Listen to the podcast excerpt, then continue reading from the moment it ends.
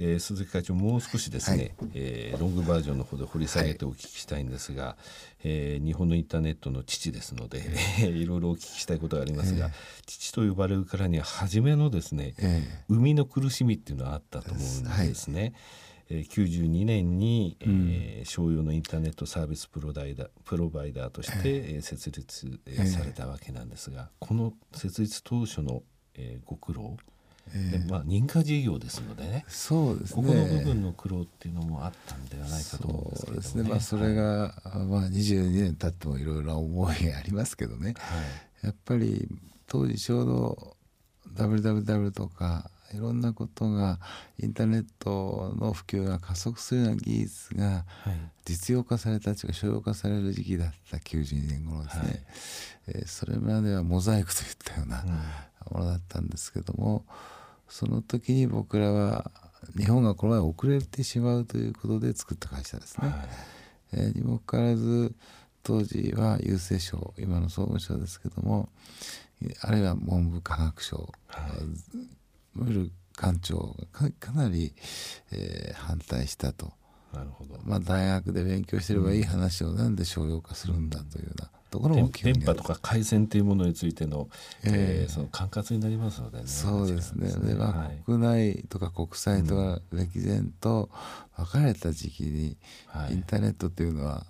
少なくとも日本だけのインターネットサービス、ね、国内電話国際電話というのは会社も別だったことなわけですからね。えー、ね。はい、それとやっぱりどこの国でもそうですけども通信ってエリートっていうか、うん、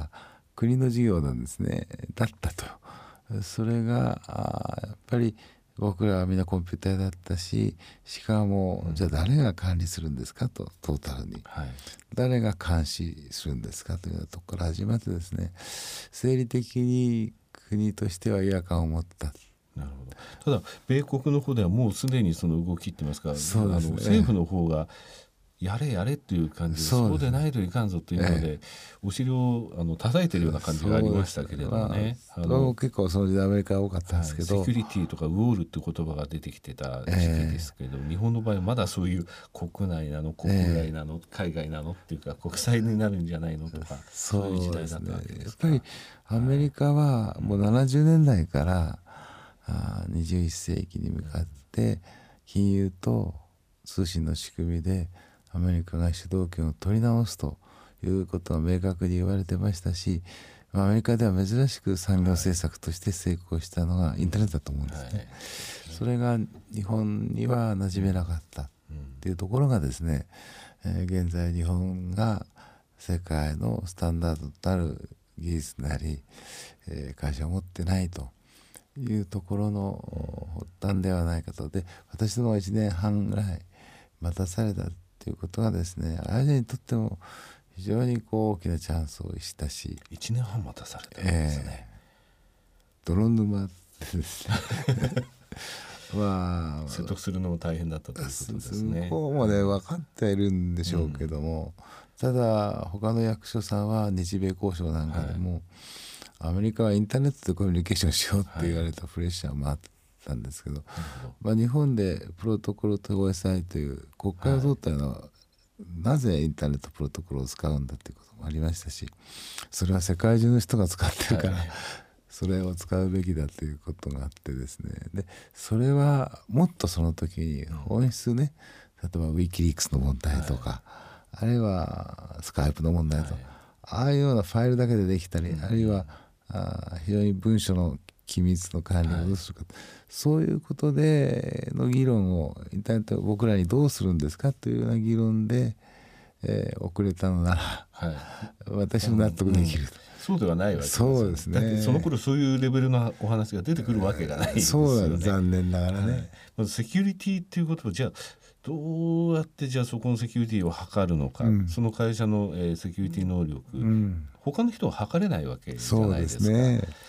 ですからちょっと怖いとかですね、うん、えー、それから自分たちもわからないことについてはどうしてもちょっと根回しを踏んでしまうっていう部分、うん、そうですね、ただ海外の方ではもうすでに進んでいるということですね、えー、結局アメリカであの NASA があのこれだけ成功を収めていったっていうのも実はインターネットのおかげなんですよっていうふうに彼ら文章の中で書いてましたけれども、えー、まあインターネットもそもそも国防予算ですからね。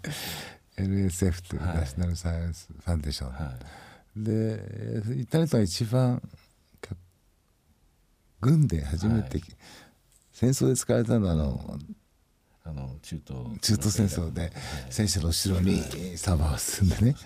で現地のサーバーホームと一体となってやってたと。そもそもインターネットの発展で一番お金作ったのはマクナマラというはい。国防長官がいましたけどそういうようなことを抜きにある意味で非常に不思議な育ち方をしているのがインターネットの日本のインターネットじゃないかと。だからそれが今やセキュリティの高さ技術の高さといえば IIJ というふうにもうえ最初から今までですね、えええーずーっと守られているうんというところですね。この強さなんですけれどもね。ーもう一つはですね、はいあの生い立ちから役所に謝りたくないとありまして 22年間はあの謝り行ったことがあまりないというただそのお役所からもたくさん発注受けてる。そそうですけどねでもやっぱり非常にこうセキュアなクリティカルな仕事が多いですね、はい。だから一般的には価格だけになるとうんなかなか難しくて、なるほどそんなにうちは役所は多くないです。はい。あ、あの価格だけになるとという,、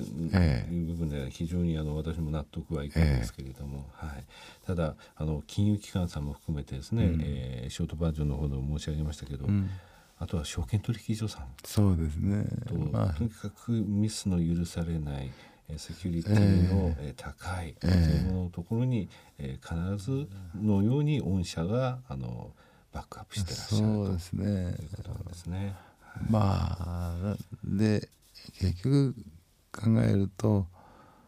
技術だけでここまで来たっていう思いが強くてですね。はい。もうちょっとうまくやれば華やかな会社になったかもしれない十分だと思いますけどね。まあだけど現実にオンライン証券とかも全部うちが作ったんです初めはねそうですね。あの松本さんのアはいネックスとかアネックスさんですね。今でも大きい大手さんほとんど運用させていただいてますけどね松本さんと対談去年ええ2回しましたかね。えええーそうですか。そのバックの部分では御社の技術ということですそね。うっていうかんそもそも御社が彼に勧めてはい。あ、そうなんですね。うんうちと僕と松本さんとはい。まあソニーに入れされたので信用を出してもらうんで作ったのが2つ目の会社で初めが DLJ ディレクトってアメリカブティックと、うんうんこれを野村さんや大さんに断られて 住友グループさんとうちとやったのが今の楽天証券、はい。すごいですね。インターネットを通じてということでネット証券を作ったってことですね。作ったとそいううかです旗振り役ですよね。ね、へまあ、なかなか大手証券さんはカニバリゼーションとか言ってですね、えーやっていただけなかったんですね。その部分もショートでお話し していただけると面白かったかもしれないですね。すねあの個人投資家の方、ネット証券使われてる方多いですからね。えーインターネットの父だけでなく、インターネット証券の父でもあったということですね。まあそこを、まあ、初め出資したんですけどね、えーいろんな経緯があって。はい。なかなかですねインターネットっていう通信の上で、はい。えーどうやってみんなが使ってくれるんだろうと。そうですね。真っ向ラジオで言っていいのか分かんないですけど初めはポルノグラフィー。その次は、まあ、証券作ったとかね、まあ、将来考えると例えば今度 4K とか 8K とかはい。どう考えてもあれは光で配信した方がいいんですね、そうするとインターネットになるんですけどそれは放送と通信というような壁を越えた議論が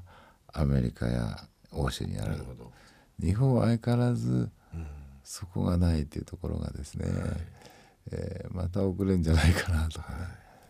やあのこの番組にですね会長あの、えーたまにお越しいただいて、ええ。ー前回から今回までのところで世界のインターネットの進み方、うん。そして日本の今の、えーうん状況、うん。えーまた課題とかですね、